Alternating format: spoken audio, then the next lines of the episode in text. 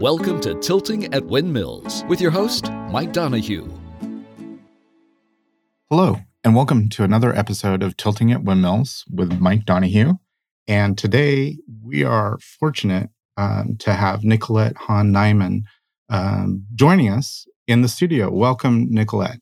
Thank you. Thank you for inviting me. Do you do, do you do, you're a Nicolette, you're not a Nikki? I was Nikki for the first probably 15 years of my life, and then it's pretty much been Nicolette, Nicolette ever since then. So, I I get you. I'm a Mike and a Michael, and I'm still a Mike. Uh, yeah.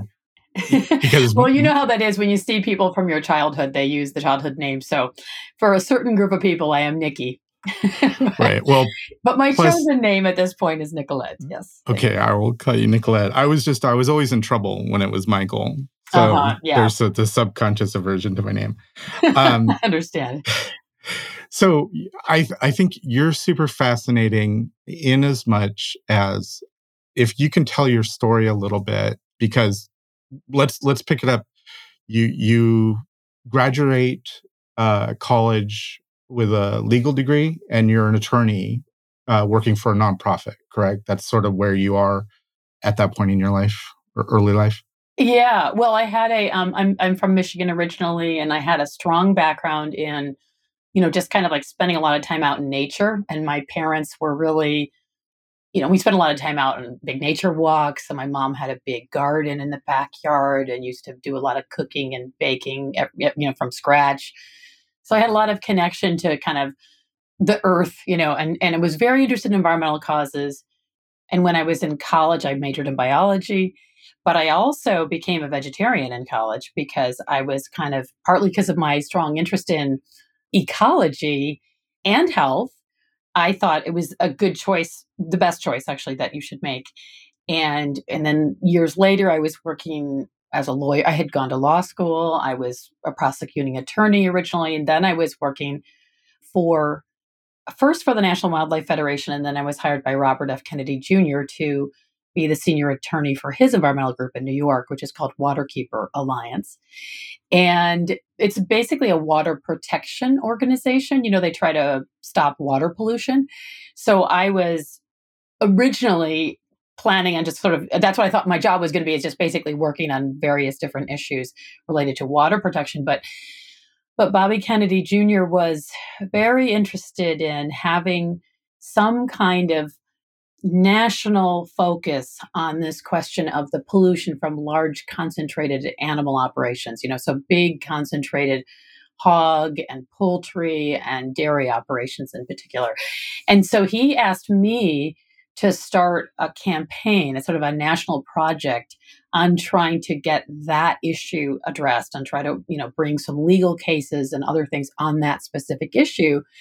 And so during the two years that I worked for him in New York, that was the focus of my work and was you know still a vegetarian so i'd been about a, a vegetarian for about 10 years at that point.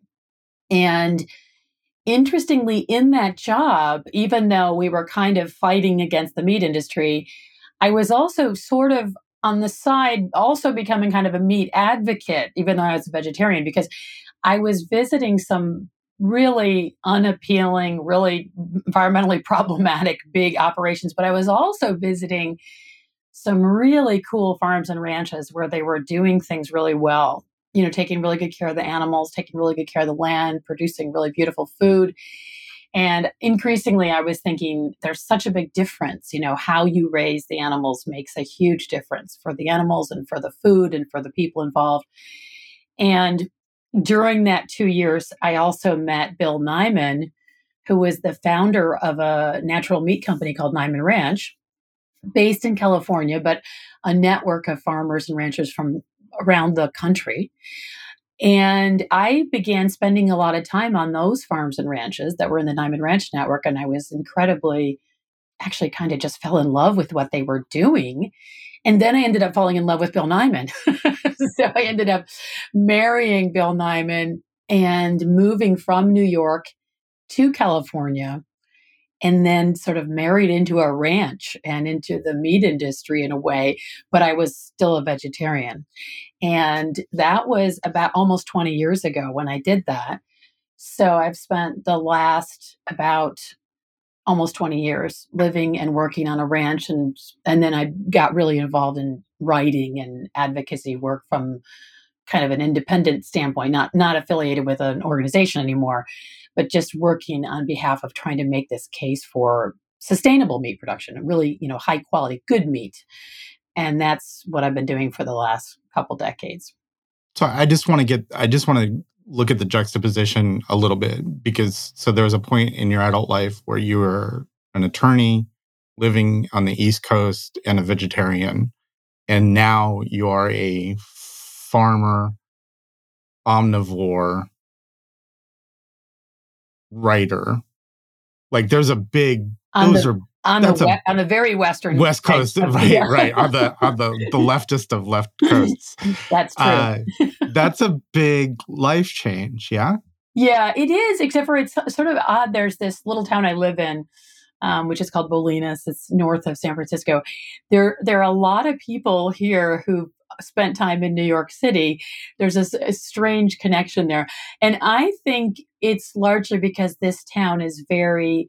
It has a lot of writers and poets and artists, and there's a, a sort of a strong um, ethos here about caring about the world and you know expressing yourself and being engaged in civically and so forth. So it wasn't that it's oddly it wasn't that big of a shift in some ways culturally to move from new york to here. But that being said it, yes it, there were a lot of changes. And and i stayed a vegetarian for a long time even after i was married to bill. For about 16 years of our marriage i was a vegetarian and then just a few years ago i decided to start eating meat again. So i did return to the om- omnivory that i was raised with. You know i was not raised a vegetarian. But yeah there's been it's been an interesting journey. But you, you so you must have some hippie blood in you. I don't think so No, no. you- Okay, don't. okay. No, my dad was a history professor and he came from Ohio and just a very solid Midwesterner. And my my mom um, was from Germany and came to the U.S. after World War II and um, went to college, finished up her college education in the U.S. and then and then she got a master's degree here in the US and taught languages. But they were very centrist. And I have to say, in these very divided and troubled times, I I always think I just feel like I have these strong Midwestern roots with these very not centrist in like the wishy-washy sense, but centrist in the sense of not ideologues. You know, they were just really open to learning and trying to understand and think of the long term and the big picture. And those are values that I try to live myself, um, that my parents definitely were good models of. Yeah, I, I think it is something that we're sort of, and again, we we focus a lot on sort of. There's a big political aspect, I think, to this podcast or my my podcast and the uh, cultural ramifications, and it really feels like there's so many things that they're said at face value, and if you take them at face value, the problem is is that it takes effort on the individual's part to sort of dig past whatever is said at face value and I think maybe that's in reference to you know you're sort of digging into or, or having a more long term or deeper examination of of things rather than just sort of yeah okay that's I've heard this on the radio and so now that's the thing and now I feel this way because of that. Well, and I think what I love, I love podcasts because you get to have a conversation and really dig into things and kind of turn an idea over a little bit and talk about some nuances. So much of the information people get nowadays is from the tiniest of sound bites. So, you know, you're not even, you know, Facebook was a thing for a long time, and that kind of seemed to reduce down the level of you know sophistication of the information we were all getting. But then it was twitter you know it was like even shorter little bits of information that people are basing opinions on. You know so my passion has been uh, and i think it does kind of come from my parents being educators but also just me being a sort of a really dyed in the wool midwesterner you know that I, i'm really passionate about let's like let's take a moment let's really try to learn about this let's think about this let's listen let's be open whatever issue you know we're talking about let's try to understand it before we form our opinions. And that is um, kind of my passion. So you're certainly not shy in expressing your opinions. That's true. There was a you did a book review where you're like stupidest book ever. This is the, the yeah. summary of my my book review. Yeah. Uh, I, you know, I, yeah, I don't, you know, I don't like to mince words either. I don't think there's any um, reason for the most part to be nasty, but I also sometimes, you know, sometimes the truth hurts.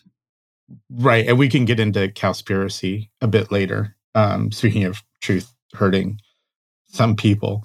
So you switched to from your vegetarian regime into an omnivore regime why what was the i'm sure it wasn't dodger dogs what what was the clicker for you that made you try me and then continue on with it yeah well it wasn't a, a decision that i made you know from one day to the next actually it was a I've been thinking about it for a long time because everything that I've been doing for the last 20 years is try, trying to really understand agriculture and, and food production.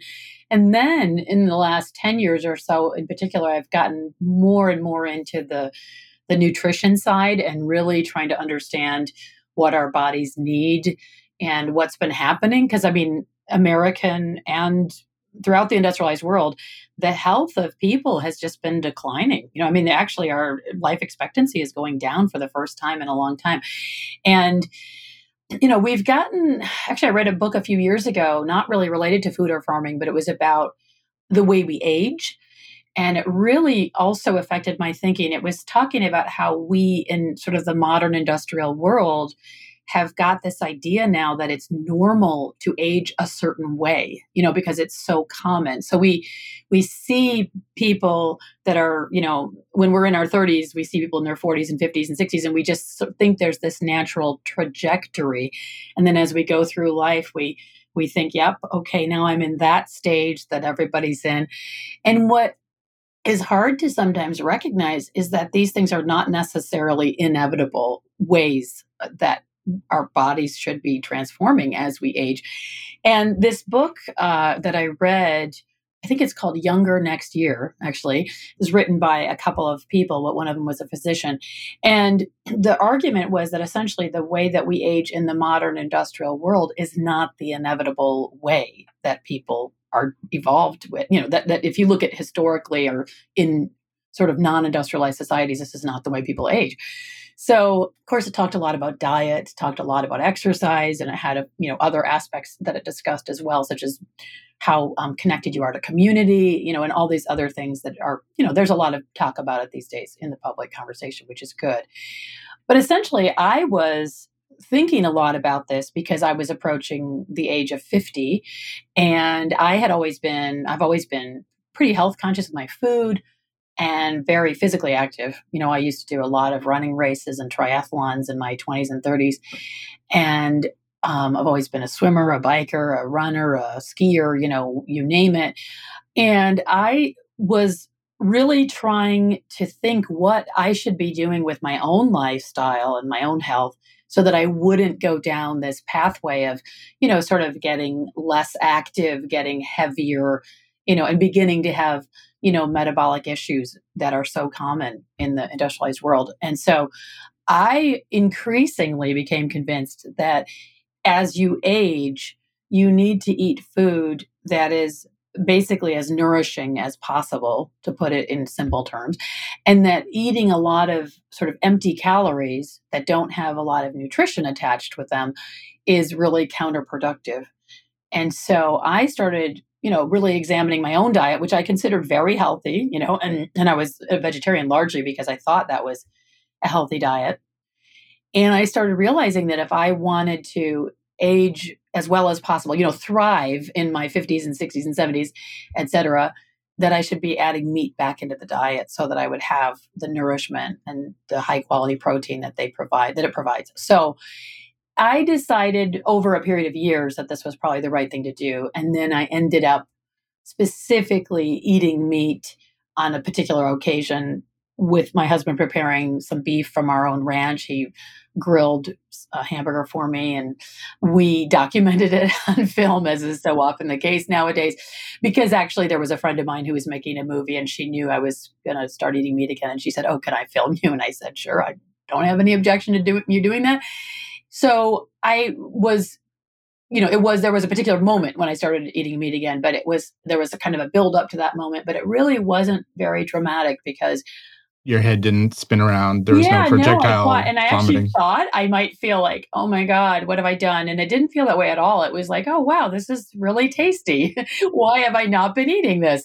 You know, and and I sort of had this sense of relief actually, because I realized there's a there's a lot of cultural baggage and you get tied into your um, you know, your view of yourself. And I had been a vegetarian for a long time at that point, more than 30 years. So even though I never made a big issue about being a vegetarian, that was sort of what I was known among my friends and family and people who had read my uh, my first book, etc. So I decided, you know, I got to make sure this is something I really want to do. But I felt relief when I actually started eating meat again because I had already really come to the belief that it would be healthier for me if I did. And so by not eating it, I was denying myself what I thought I should be eating. So it was kind of an interesting it was different than I expected because I thought I might feel remorse and I just felt relief. And that, that's that's a, I guess the best way I can put it. And that choice has worked out for you? Very well. So um I've the last few years I've eaten meat probably every day. I don't eat huge quantities, but I eat it probably at least once a day and I really enjoy it. It's delicious, it's very satiating. And it, one of the surprising things about it is that I'm able to cook and eat foods that I grew up with.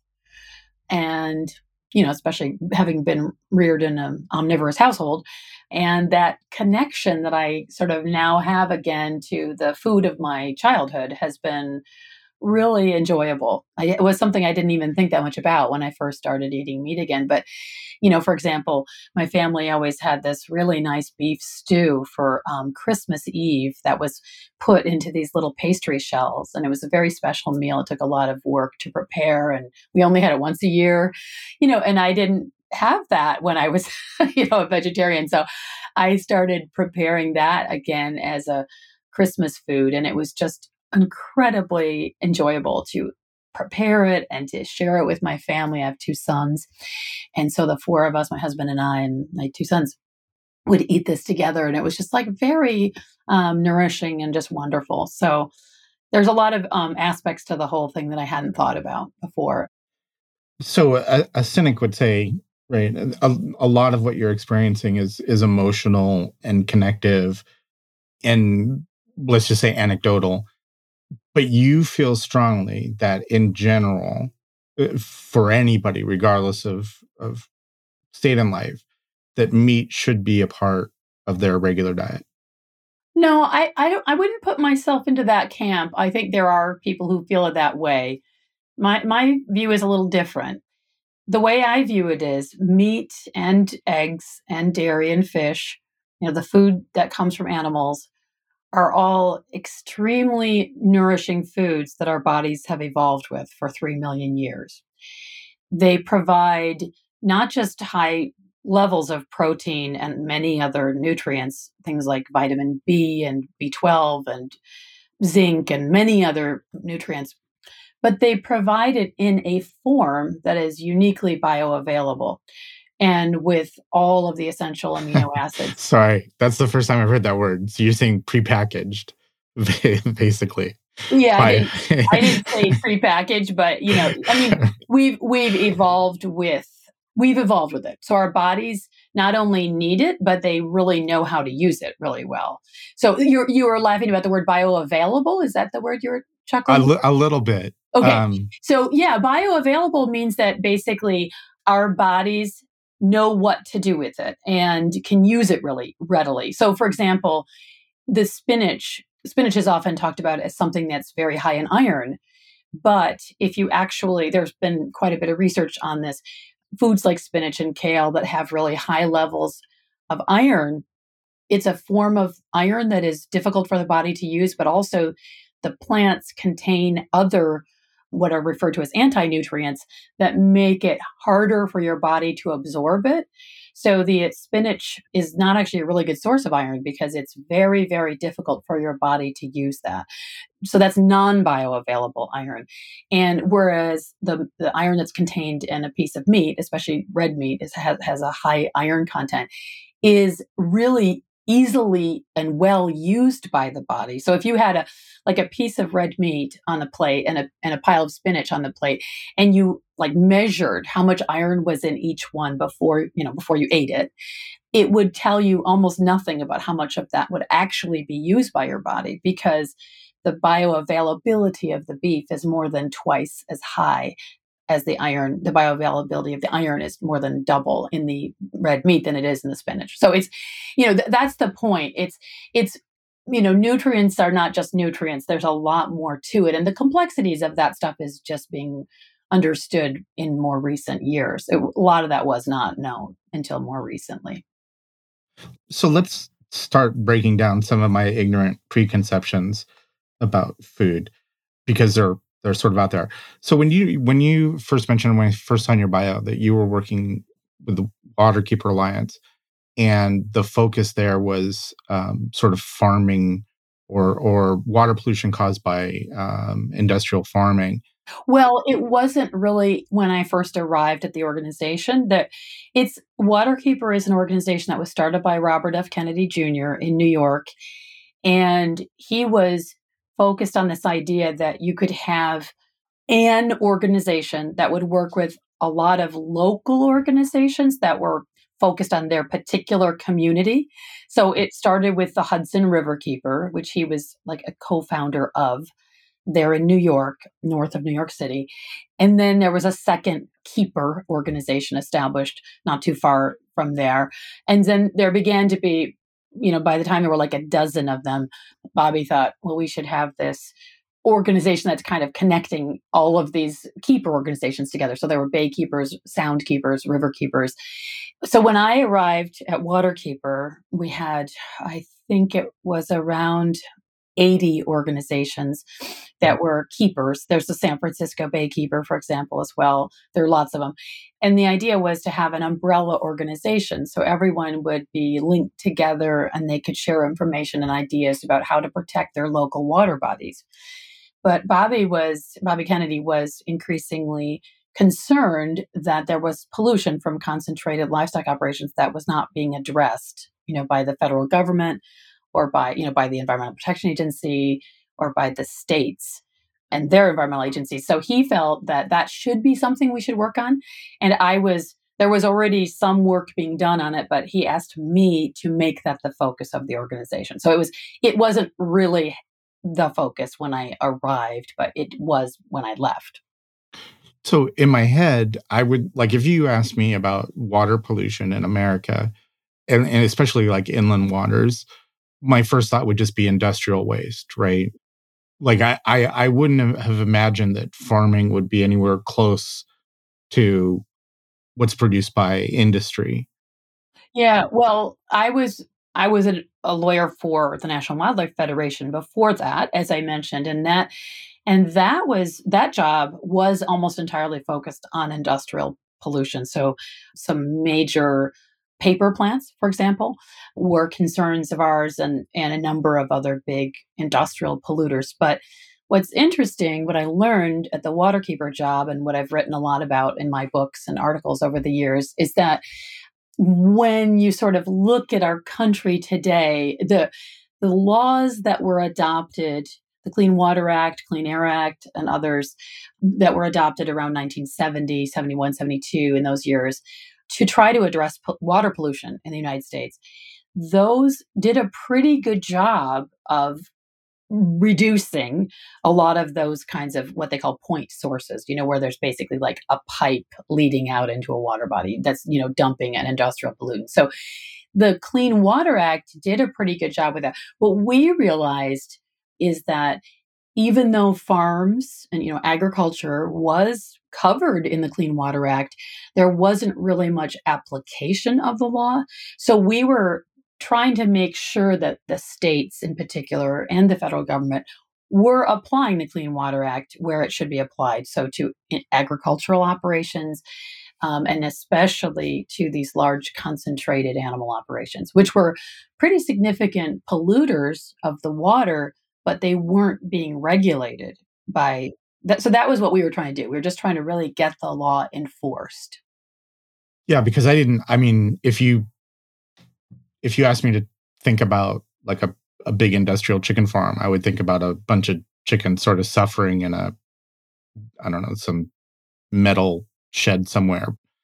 In terms of scale, uh, just so I have a picture in my head, what what is that sort of scale relationship of of farming based water pollutants to current industrial pollutants? Well, I mean, it's important to note that a huge portion of the pollution that comes from agriculture is from crop production. So, you know, there's a lot of, there's been a lot of talk about the giant dead zone in the Gulf of Mexico, which comes from crop production and just basically flows down into the Gulf of Mexico from the upper Midwest. And a lot of that is feed crops for animals, but it's also crops that are raised for direct human consumption and other purposes. And and things like soy, which are used for oil and for soy meal and for all kinds of other foods and additives. And corn is used for feed, but it's also used for sweeteners for all kinds of food products. You know, so it isn't just about the animal operations, it's about the whole food system and about all of agriculture. It's really, you know, there's this just kind of, there's been a broad attitude in agriculture for a very long time that the number one thing that needed to be do, done was produce a lot of calories and produce them cheaply. And so um, a lot of chemicals have been used in our food system and still are. You know, a lot of very ecologically destructive practices have become absolutely standard. And so this issue of the, you know, the chickens or whatever you're talking about, you know, whatever part of the um, system that you're talking about is really just one piece of a um, much bigger problem, which is just an unsustainable, ecologically unsustainable food system that uses a lot of methods um, that are not, that don't produce healthy food and have a lot of negative environmental impacts. So if you had made the statement to me yesterday or, or a week ago of it's the agricultural component that's creating a lot of this pollution, I would have looked at you blankly like, what? like I didn't I didn't get it. But you, the reality is is is what you're really you're talking about is the fertilizer, the components needed for the fertilizer, the components needed for the pesticides, herbicides, fungicides, etc. It's it's the chemical additives to the environment. Yeah, and the methods. So the large scale monocropping. So, you know, if you just drive through, I mean, from Michigan, I've spent a huge amount of time in the Midwest and the upper Midwest not just when I was growing up in that area, but also in the years that I've been working on these issues. You can just drive through huge sections of our country, whether you're in Nebraska or Iowa or Indiana, you know, and you can just see these vast fields that are essentially biological deserts, you know, and these are the places that are growing again, not just the feed for the animals, but a lot of things that are used directly in human consumption. And you know, this is not an ecologically sustainable way, not just because of the runoff, you know, what you were just mentioning, the application of all these chemicals is really problematic for the groundwater, for the rivers, and then ultimately for places where it's running down to, like the Gulf of Mexico. But it's also a huge problem because you're basically just destroying all of the biodiversity throughout the country. Wherever you have large scale industrial style agriculture, you're destroying all of the life that the, the, sort of complex life that exists in the soils and above ground. And so we've seen there's really dramatic research that's been done in the last couple of decades about the decline in biodiversity of insect life, for example. Something like 70% of the biomass of the insects have, have declined in the last decade or so. I can't remember the precise statistics, but it's something like that. And the same thing is true, whatever kind of eco- level of ecosystem research you're doing. So, whether you look at the complexity of the microorganisms in the soils, that has declined dramatically. And, and if you look at a typical agricultural field, there's almost no biodiversity of the microorganisms there. Whereas, you know, a healthy field in a regenerative farm or just in a natural environment, you will have in just a tiny portion of soil, like in a cup of soil, you have more diversity and number of microorganisms than you do humans on the earth. So it's like there should be a lot of life in our food system. and there isn't. There's a lot of death. There's a lot of simplicity. You know, we try to kill everything that we think of as a pest, whether it's an insect or whether it's a any kind of bird or insect or anything that is attacking the crops, you know, we try to get rid of it, we try to kill it. And the regenerative m- mindset of agriculture is totally different. It's about focusing on creating healthy ecosystems in our with our food systems. And there are some really interesting and exciting models of that happening around the world. But animals in agriculture are a key part of that. So that's that's kind of what i'm really passionate about is talking about and writing about you know just trying to get people to think about this idea of how do we make our farms into ecosystems. So and so to that point i think it was this last the COP26 in Glasgow last year, and and they basically the ag folks or the ag portion of that basically came out and said something like it's the soil stupid. And and i keep hearing uh, like over and over again it's the soil it's the soil. Yeah actually that's what that exact phrase it's kind of funny we started saying that on my Facebook page a few years ago. It's the soil, stupid, because we were we were. I mean, I'm not saying I'm the I'm the origin of that phrase. I may have contributed to the origins of that phrase, but uh, we were saying that quite a few years ago on my Facebook page again and again because uh, a bunch of us kept having the same conversation. Like, wow, the the focus of so much of the conversation around food and farming is still ignoring the key foundational, literally, element, and that is the soil and so for for a layman, in simple terms, I mean, I know you talked about the biodiversity, but can, is it? It's more than that, right? It's, well, it's it's one thing that I found amazingly su- surprising and and super interesting as I've you know been research, researching and writing about this stuff for the last couple of decades is that um, I met a lot of farmers and ranchers who went to agricultural school, you know, went to college, studied agriculture, and they told me that in all of their years of practicing agriculture and all their studies in college and in all their years working with extension agents you know from the department of agriculture they were never told anything about soil biology that there was discussion of the soils, but it was always about like how much nitrogen is in the soil, how much phosphorus, how much potassium, how much calcium, you know, and then also the physical properties of the soil. So how crumbly is it? How how much aggregation of the soil particles is there, et cetera, that kind of stuff. But not this question that turns out to be even more important than all of those things, which is how much life is in the soil. So all of our you know agricultural systems whether whether they were big huge tractors raising giant monocrop cultures you know single giant fields of wheat or soy or corn you know or whether you're talking about the herbicides pesticides fungicides et cetera that are so um, key to our modern systems the idea that these would have long-term damaging effects on the life of the soil and that that would ultimately lead to less healthy food as well as less you know lots of loss of life of wildlife that was never really talked about. And this idea that the the health of the plant and the nutritional quality the nutritional value of the plant relates directly to how much soil biology there is how much health of soil life there was that was never taught to American farmers. And that's just beginning to be a big conversation in agricultural colleges today. And thank God it is because you know it's it's so it turns out probably to be the most important question, but it was ignored for a very long time. So so the the obvious sort of um, extension of that in terms of putting putting that importance where it should be and then uh, making that part of i think you call it regenerative farming to me, that then means farms like the one that you have, where it's a bunch of cows kind of wandering around. It, it's got multiple crop types. It it looks like what I would think a farm looked like in the 20s or whatever. Well, I should clarify. We do not raise crops. We are just a grass based ranch. I mean, we have a big garden and we have a little orchard and you know, we have we have some we raise some things mostly for ourselves other than cattle. We also have poultry. We've had heritage turkeys and now we have heritage chickens here. Um, and we've had goats at some points in time. We don't have them right now.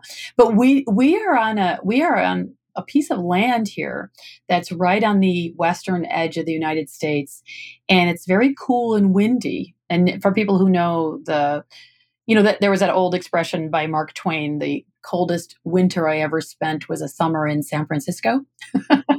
I always love it. We, we, we always talk about that quote because it's like so beautifully sums up our lives um, because because we live as well in you know the same basically the same climate as San Francisco. It's kind of cool and foggy and windswept here where we live, and especially during the summer. So that during the time of year when you would expect to get you know a lot of sun and heat, we don't get that here.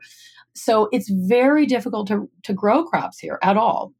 And it's also hilly and rocky. And so this is the kind of environment where the most appropriate thing ecologically, I would argue, is to have grazing animals. And that's exactly what we do. We have the grazing animals, and they are essentially, from our perspective, they are surrogates. There were wild animals here for centuries and millennia, actually, before that. And those have mostly disappeared due to human development and human, you know, exist the fact that there are so many humans living in California now. So you have to have that animal impact on the land.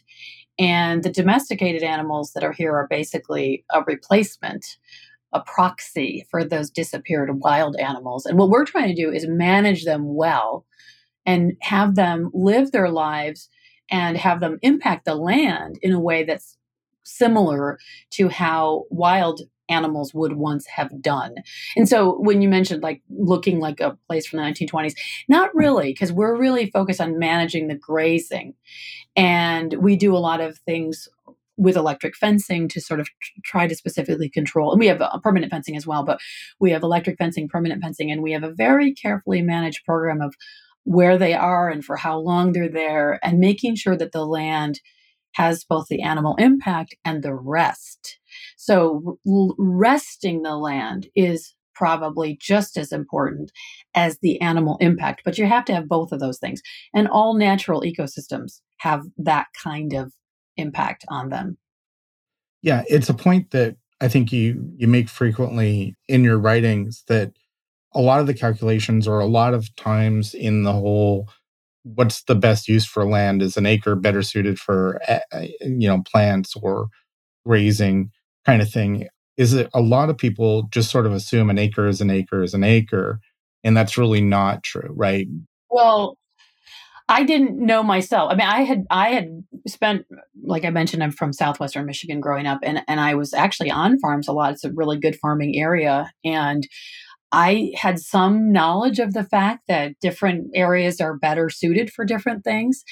But it wasn't until I lived and worked, you know, starting about 20 years ago, now every day for the last 20 years, on a place where we're actually doing agriculture that I fully grasped how significant that concept is. Because even on our own ranch, there are very different, basically the temperature, the amount of wind, the amount of sun is very different in different parts of our ranch. And what we can do and should do, and how we can sort of manage it for the best ecological health, is really different um, just on our own ranch.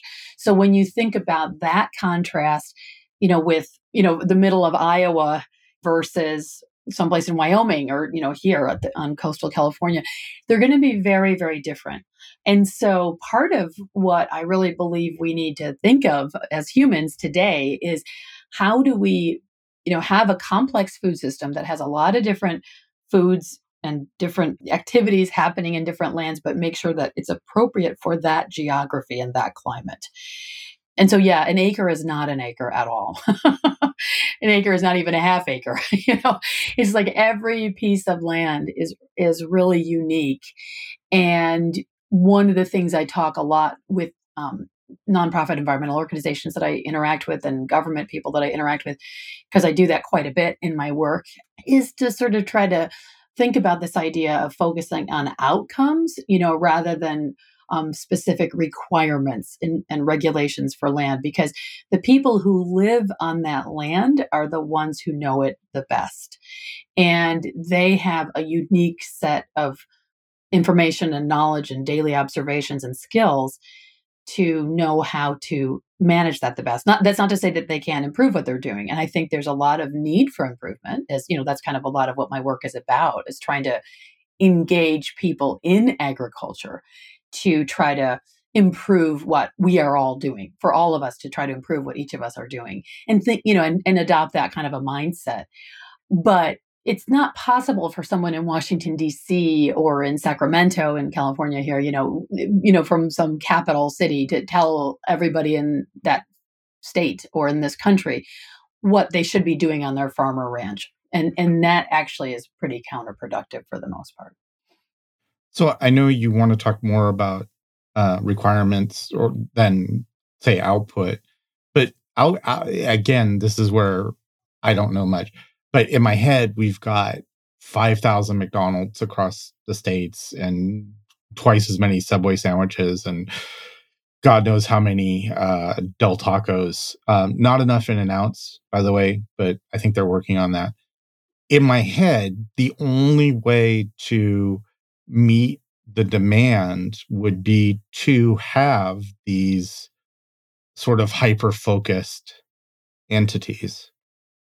And is that i'm assuming and i think you're going to say well no that's not necessarily true.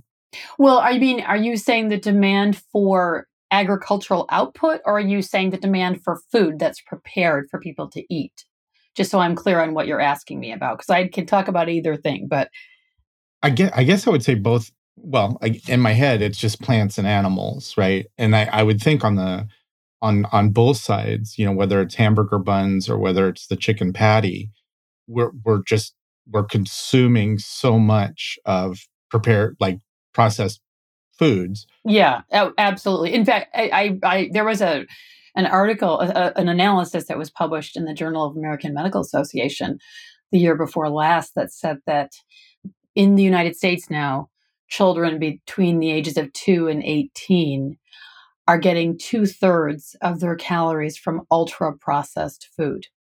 And a lot of that is fast food About 34% of calories in the United States comes from fast food specifically. So it's terrifying. you know, when you think about it and you look at what's happening to the health of Americans and eh, really everybody in the industrialized world in terms of, you know, not just weight. Weight is just an indicator of unhealthfulness in terms of our diet and our lifestyles and but all of the outcomes you know we have such a dramatically increased rate of organ failure and you know whether it's kidneys livers you know we have heart disease rates we have obviously tons of diabetes. I mean they've just been skyrocketing and it's kind of astonishing we have more and more money poured into healthcare and more and more you know focus on that but there's still very little focus on the root causes so i think the way we produce food the way we prepare it the way we consume it it's all about this kind of um, shift away from the idea that we should be really connected to our local community that we should be really connected to our sources of our food that we should ourselves be to the extent we can raising some of our food that we should be cooking our food.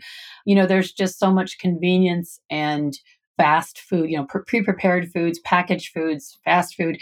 And i and i understand it because i struggle with all of this stuff myself too. I have two young kids and i'm on the school board and i'm we have a farm we have a business i write books. You know so every single day is super busy. You know, I coach baseball. You know, there's just tons of stuff pulling at us every day.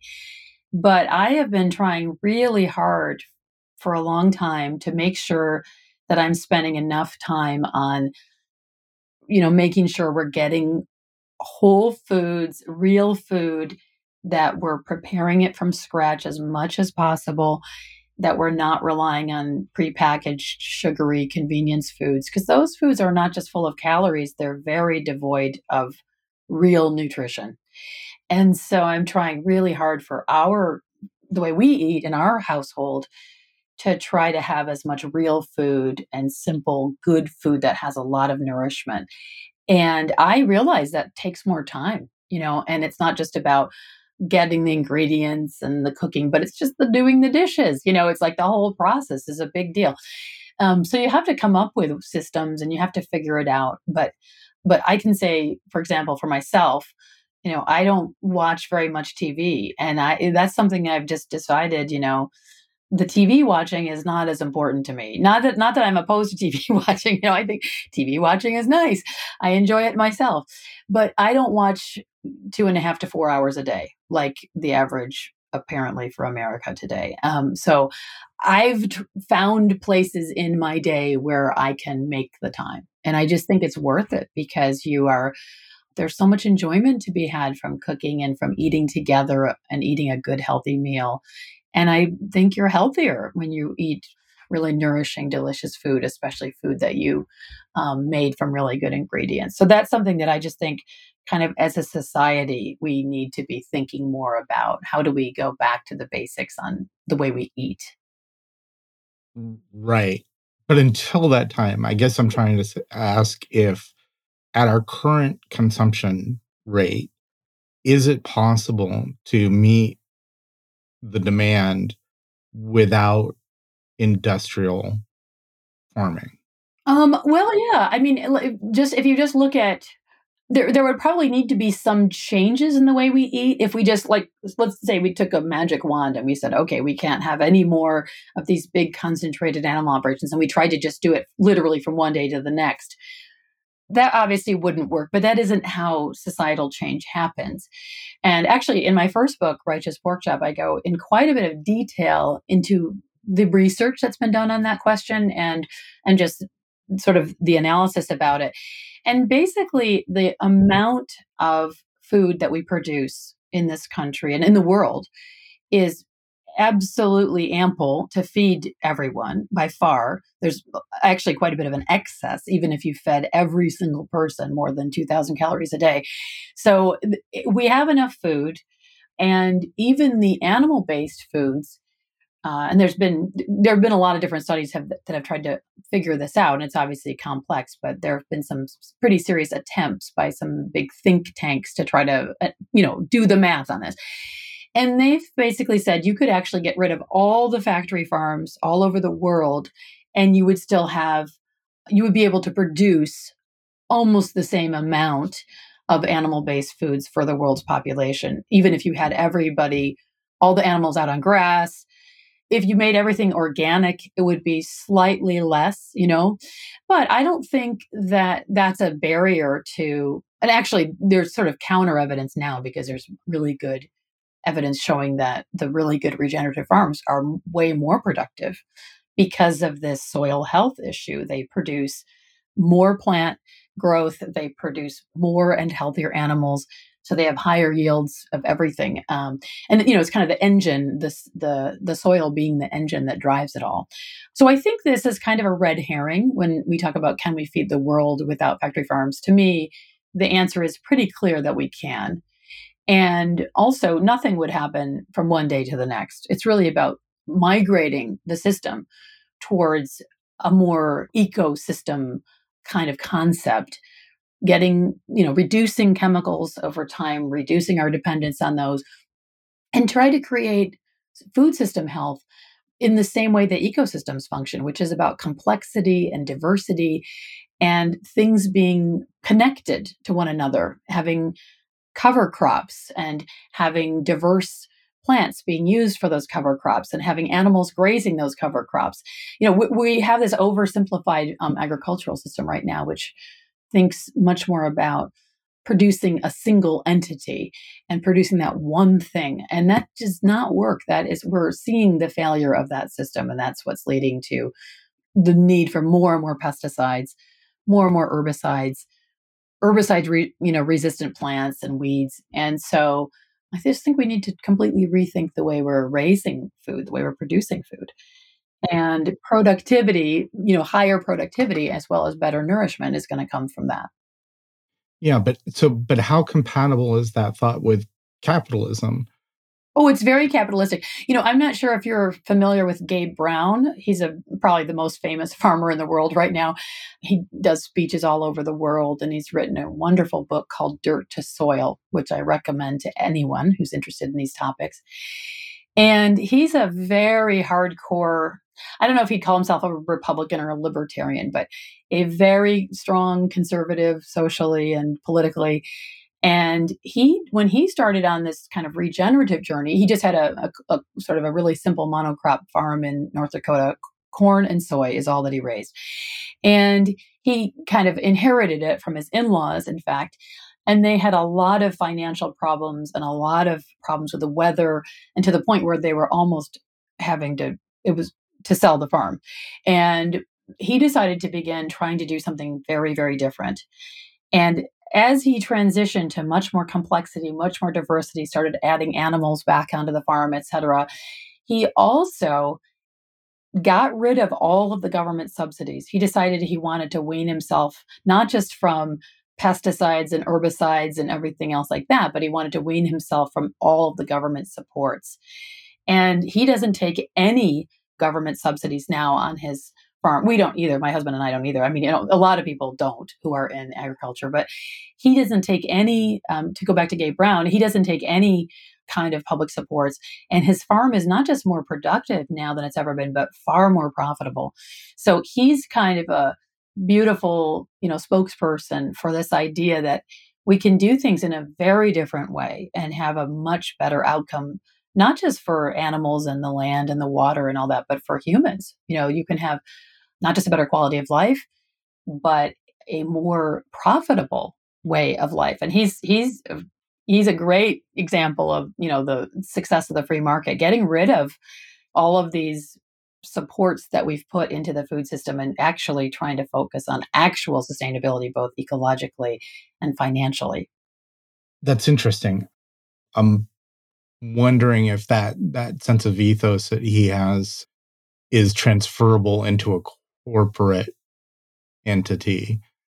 You know, a lot of what is not working in the industrialized world these days is about, you know, the power, the political power of large corporations and the amount of money that we have in the political system and the extent to which, you know, that controls so much of where government policy goes and where government subsidies go.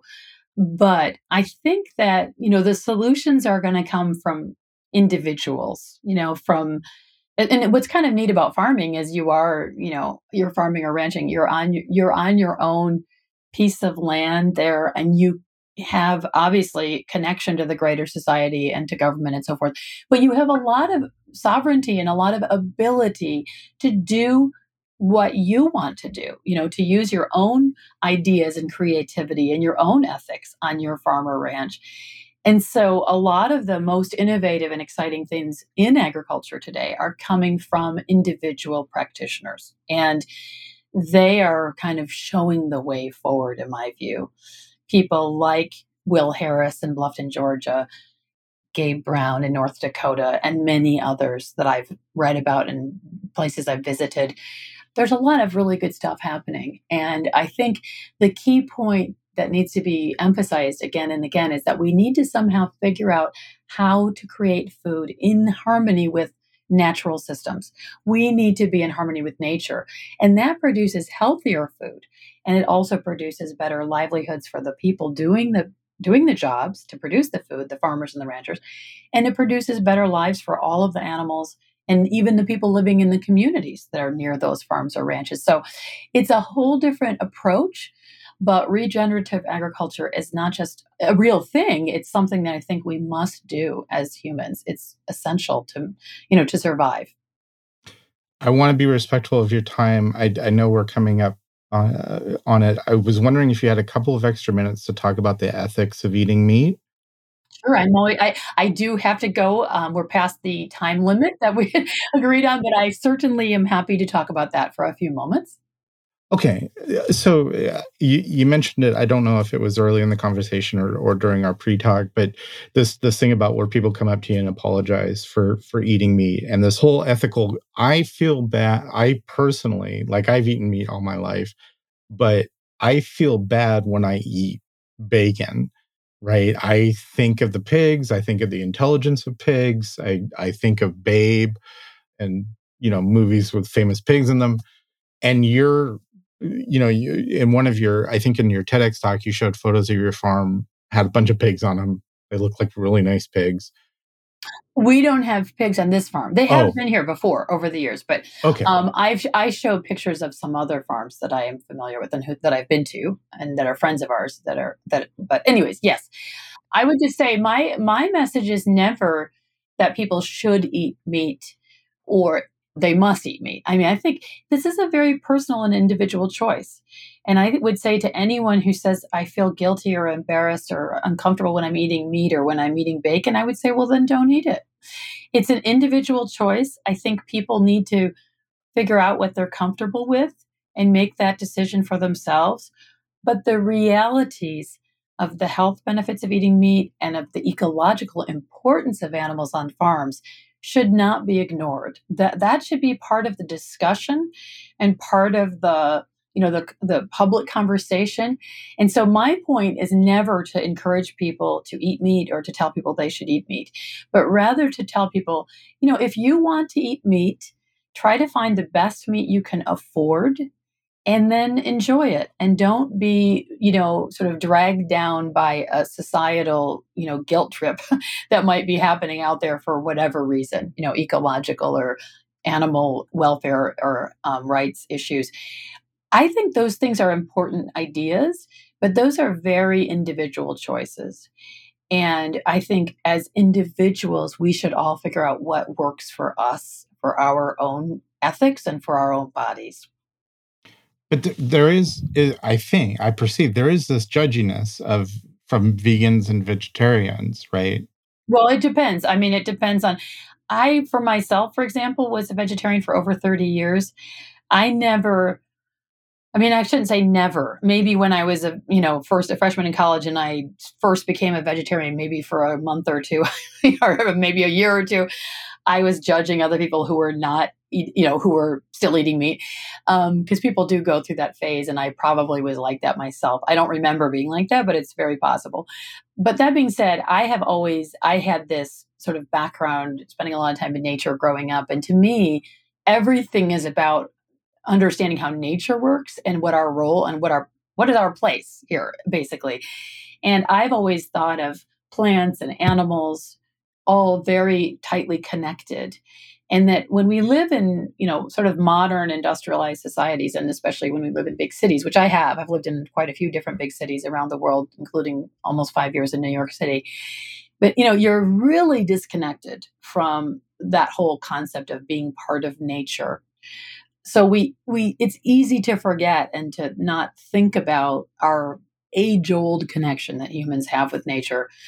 But i really believe that this process where animals are eating plants and plants are actually ultimately eating animals because when animals die, their bodies go into the soil and nourish the soil, and that's where the plant gets its nourishment from. You know, so the plants are eating the animals, the animals are eating the plants, and other plant animals are eating other animals. I mean, this is what our our whole earth is built on. You know, there's this kind of natural regeneration that happens continuously and has from the beginning.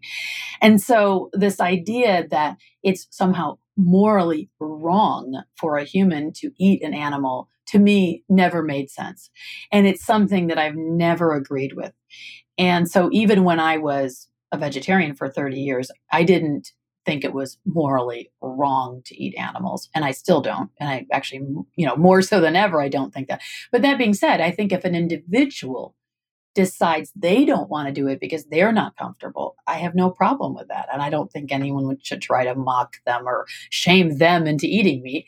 But likewise, I think because it's so natural and so we've evolved for so long with eating meat and eggs and fish and all of that that it's it is wrong to tell someone that they are morally wrong to eat meat because it's prob it could be the very best choice for that individual. And that's the that's the point that i'm trying to make. We shouldn't be judging people's choices about eating meat or not eating meat. We should be trying to make the best possible systems for raising animals and for raising all the food that we eat and try to get as many people as possible to be able to eat healthy food, have access to it, and to be able to afford it and to know how to cook it.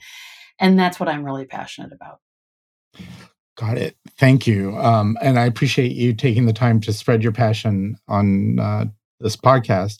If people want to learn more, you you have written a couple, at least a couple, at least two books where do, where do people go to find out more about uh, regenerative farming?